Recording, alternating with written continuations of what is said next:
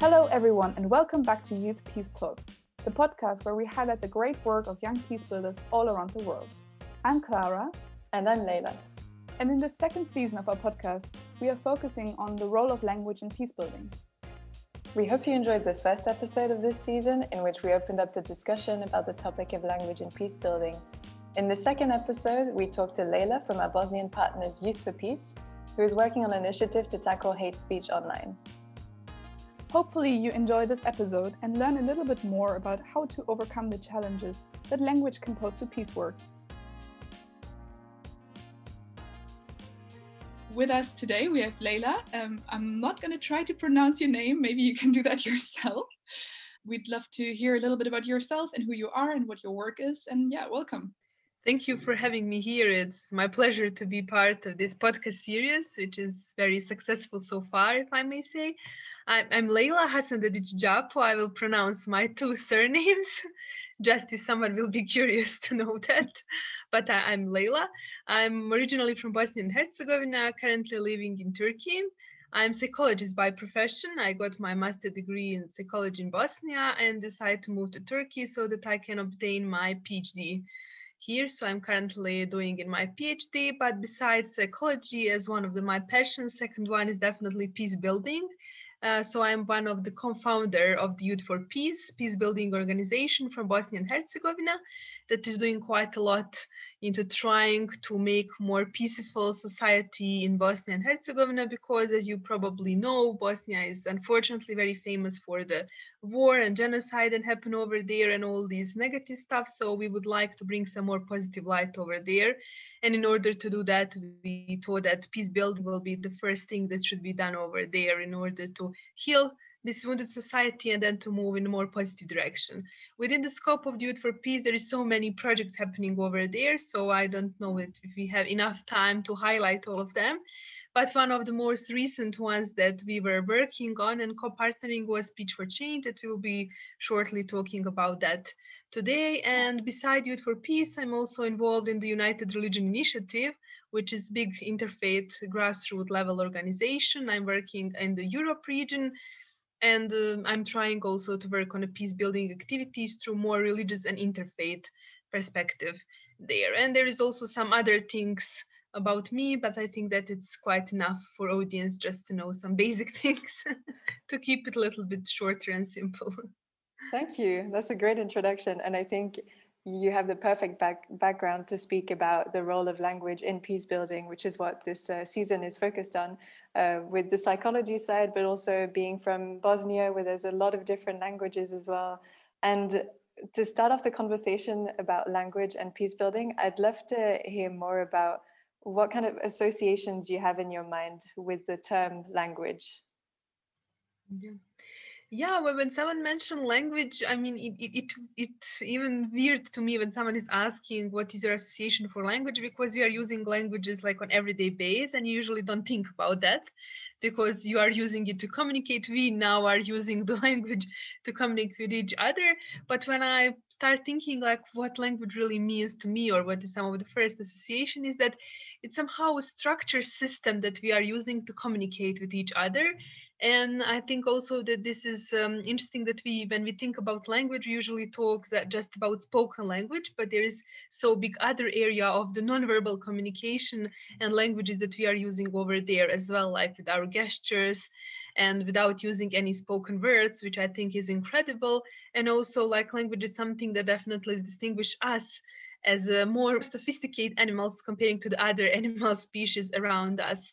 So I think that those are some of the first association. And if I go back to my psychological background, language is so important as the main part of the cognitive processes that we are using, and we can even say that the human beings are really becoming human beings when they are able to start using languages in the age of three, like really fluently, but in the age of 1 or 1.5, when you start using your first words. And if we put it all together, like language is so incredible tool that we all use and so necessary in everyday life. Yeah. Wow, this is really, it becomes really clear that you know a lot about this topic, and I think this is a really interesting perspective to hear this from a psychologist. And you already mentioned your Speech for Change project earlier, So how, maybe you can start introducing this project a little bit, or this campaign that you've been working on, and also highlight actually how your knowledge or how your interest in language might have been a part of this, or how, what kind of role it plays, language, and then also hate speech, I think, which is a big factor of this campaign.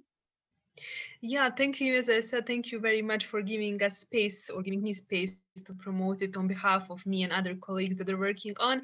So Speech for Change is the name for the big project that was launched by Religion for Peace, also a big interfaith organization like United Religion Initiative, and it was launched by European Interfaith Youth Network, so the youth network within the Religion for Peace Europe.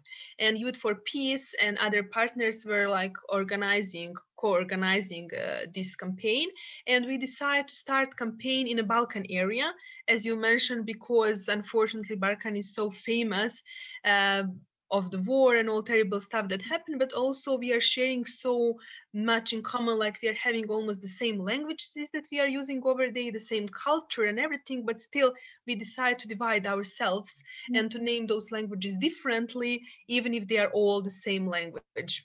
In the core, of course, a lot of people can argue about this because we have war even because of this, but, and then we were curious, like how in this small region where people are sharing and having so much in common, this hate speech become in mainstream, and that you can hear it in media, they are using it in the newspaper and everything. So we decided to launch it in the Balkan with the aim also to continue promoting it in the Europe. And because pandemic happened, we decided to move it completely online without having a lot of offline activities. And I think that in the end, it was a positive thing, because then we were able to reach so many people through the online campaign, starting from the Balkan, but the main language of campaign was English. So we were able to reach wider audience and involve other partners of European Interfaith Youth Network, like Coexiste, a big interfaith organization from France, and others. When we are talking about those from the Balkan, beside Youth for Peace, they were Sombor Educational Center from Serbia, and also Udetim Lire, which is an organization from Albania. So we were having partners from Albania, Serbia, and Bosnia that were working together. And it was interfaith youth-led online platform with the aim to combat extremism and religiously based hate speech.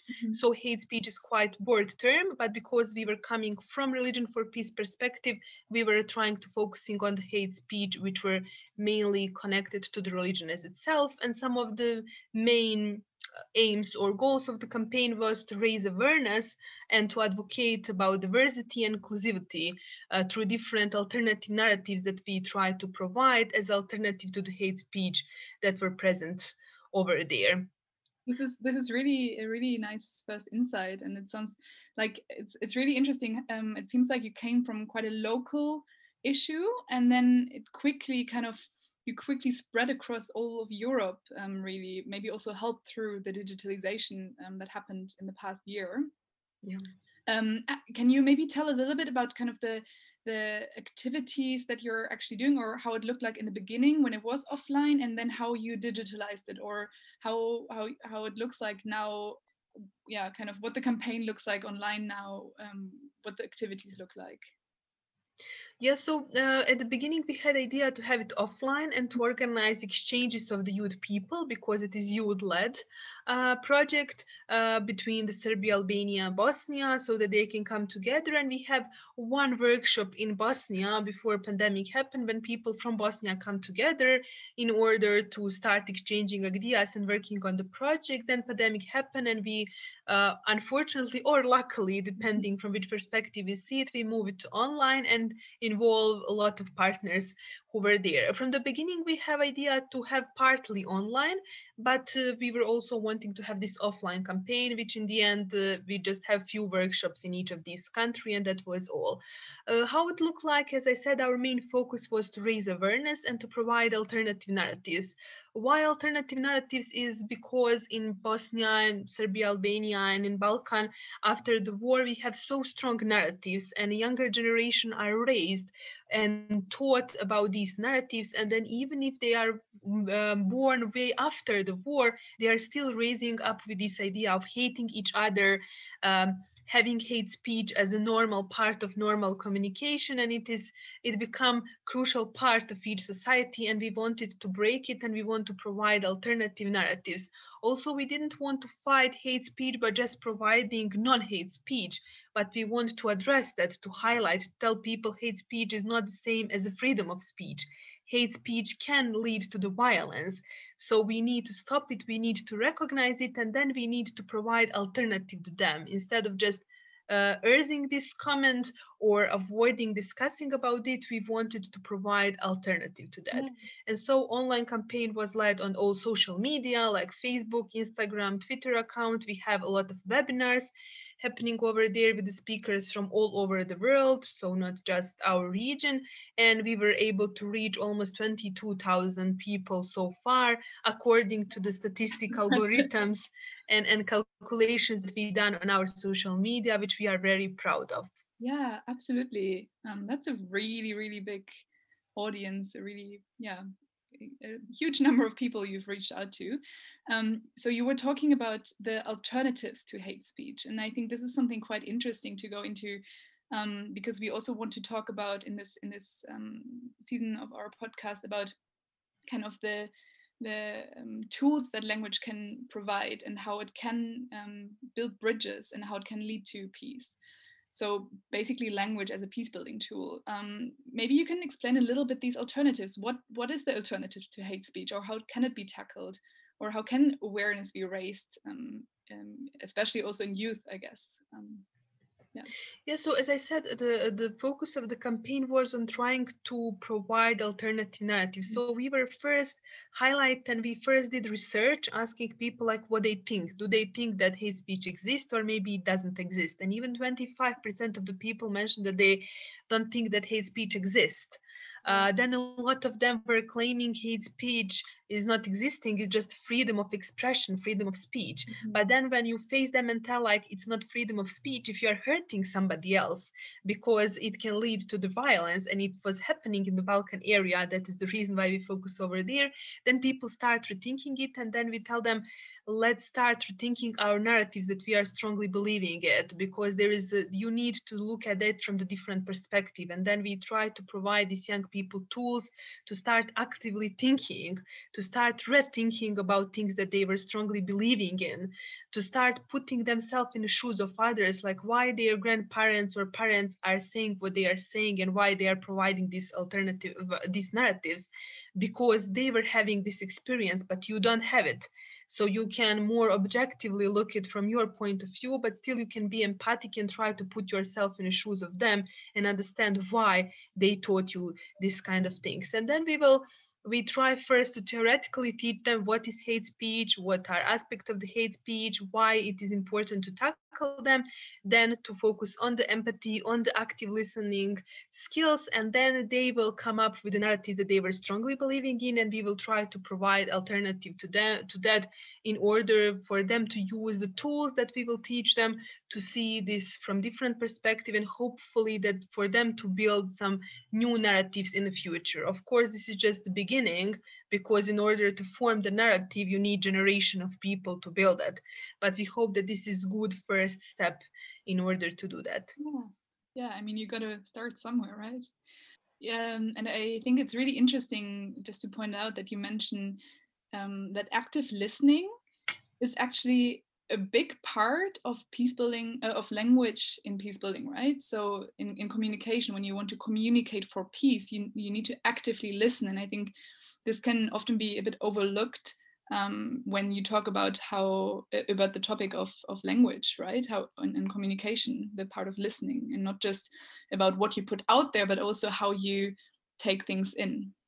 Yeah, exactly. I was thinking the same thing, that you're teaching such valuable tools for peace building, but also for life in general.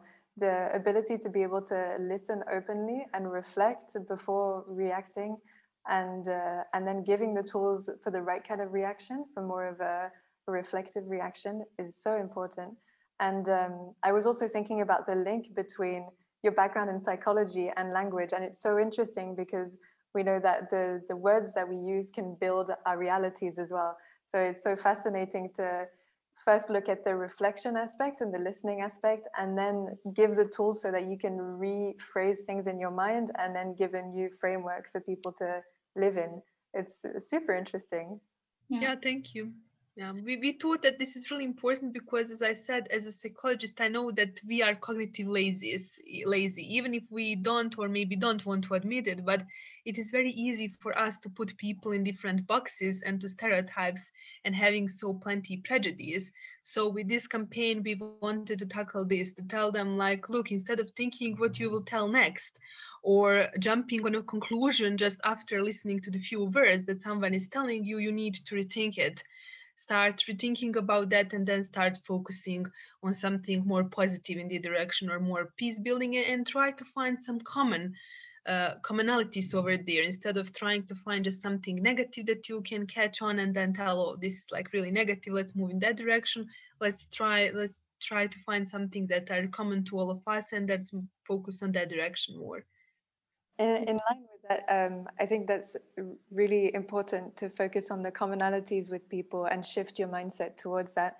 Do you have any other tips that you could give for listeners, for us as well, on how to kind of change your language or how to reflect some of the tools that you're teaching in the workshops? Yeah, as I said, there is a quite set of them, and we try to adjust it to the needs of the people that we were working in. So everyone has, of course, different needs. But something that I will say, and that is already said so far, it is definitely try to be more active listener. Even if someone tell you be more active listening, people think, okay, I will just sit now, I will listen, but really consciously try to listen to somebody else. Instead of thinking in your mind what you will tell next or jumping to the conclusion, really give space to another human beings to express themselves. And instead of just listening to words, try to understand the reality of person that are coming with those words. Try to understand their background, their reality, and their truth that they are strongly believing and coming to you. So we need, as I said, to be more open-minded, more empathic, and more active listening in that way. So I think that this is the best tool that all of us can use, but you need years to work on that to become the real active listening, in the sense that you really try fully without any prejudice and stereotypes to listen to another human beings and to accept them unconditionally, because they are all coming from their own perspective. But I think that this can be key to better understanding and peace building activities. Yeah, wow, I think this is a really strong message, and this is also definitely something where I feel like every single one of us can keep practicing that in their everyday lives and in communication, whether it's with friends or family or colleagues. I don't think that you can reach this level of perfection. I think it's an ongoing process, right? And exactly. Yeah, it's good to get reminded of this all the time, over and over again, because we can only improve this. I think this was a really interesting insight into the Speech for Change project or campaign, and I think it's really inspiring to see what you're doing there, and also how you really, have adapted your project over the past year. You said it was almost for the better that you moved online, because it probably also provided you with a much bigger outreach. What do you think is like the biggest impact that you're making, or what you hope is the biggest impact? Maybe also looking forward a little bit, what do you hope your biggest impact will be? As I said, our next step will be to move it on the more European level and to continue with campaign as itself, because campaign officially started in September and in December, I mean, this online part of the campaign. And as I said, numbers are quite impressive. Like when you said somebody 22,000, it seems impressive, but we have quite big aim, and we would like to continue it and to move into direction of producing some kind of the manual or toolkit that people can use from the experience that we learn, and to involve as many countries as possible, first in the European level and then move it in further away, and also continue focusing on the religious hate speech, because it is so important. But we also want to focus not just on religiously based hate speech, but also on hate speech coming from religious leaders. And this can be quite controversial topic, because usually, like, of course, everyone who is promoting religion should promote positive values. But we are aware that a lot of religious leaders are coming out with a lot of hate speech towards other groups, like immigrants, refugees, and others who are coming. So we would like to focus on that as well. And if we focus so far, we can say that we are so proud with the numbers of people that we reach, but we strongly believe that small things are making big change. So even if one of these 22,000 that statistics are telling us on the internet change their mind, they become more active listeners, will become aware how hate speech can be harmful for all of us, we will be more than happy to know that. And if we were able to reach even more people, then it will be better. So our aim is to continue doing this that we hope are doing good, and then to reach as many people as possible and to make as more changes as possible, and hopefully to make peaceful and better society in which we are working. That's an amazing vision, and I really wish you the best in that direction. I was also wondering what language you actually use when you do your workshops, because we keep talking about language, but which one do you actually use with your participants? When we were working in Bosnia, of course, we use local language, but we have in Bosnia 3 local languages, Bosnian, Croatian and Serbian. So we were using them, let's say, simultaneously. In Serbia as well, the same situation, and Albanian language is slightly different than Bosnian and Serbian. So we were communicating with them in English, but we also use translator because all of us, English is second or third language. So we didn't expect that participants will be able to understand everything. So we were using translation over there, but for the online campaign it was in English language in order to reach as many people as possible with translation in the local languages when they were needed for that. Okay, yeah, that makes sense. And following on that, what do you think are the advantages or disadvantages, in your opinion, of using a language that isn't your own native language? Maybe it provides a bit more distance with the topic that you're addressing, and then it makes it easier for you to share. Or maybe it's just too difficult to find the right words and people shut down. Or yeah, is it useful to have another, like a third party language that you can use to treat these peace building issues among cultures? Or is it better to speak in your own language and then have interpreters help you translate? Honestly, it's quite individual thing. So it depends. Sometimes people feel more comfortably, as you said, using the second language.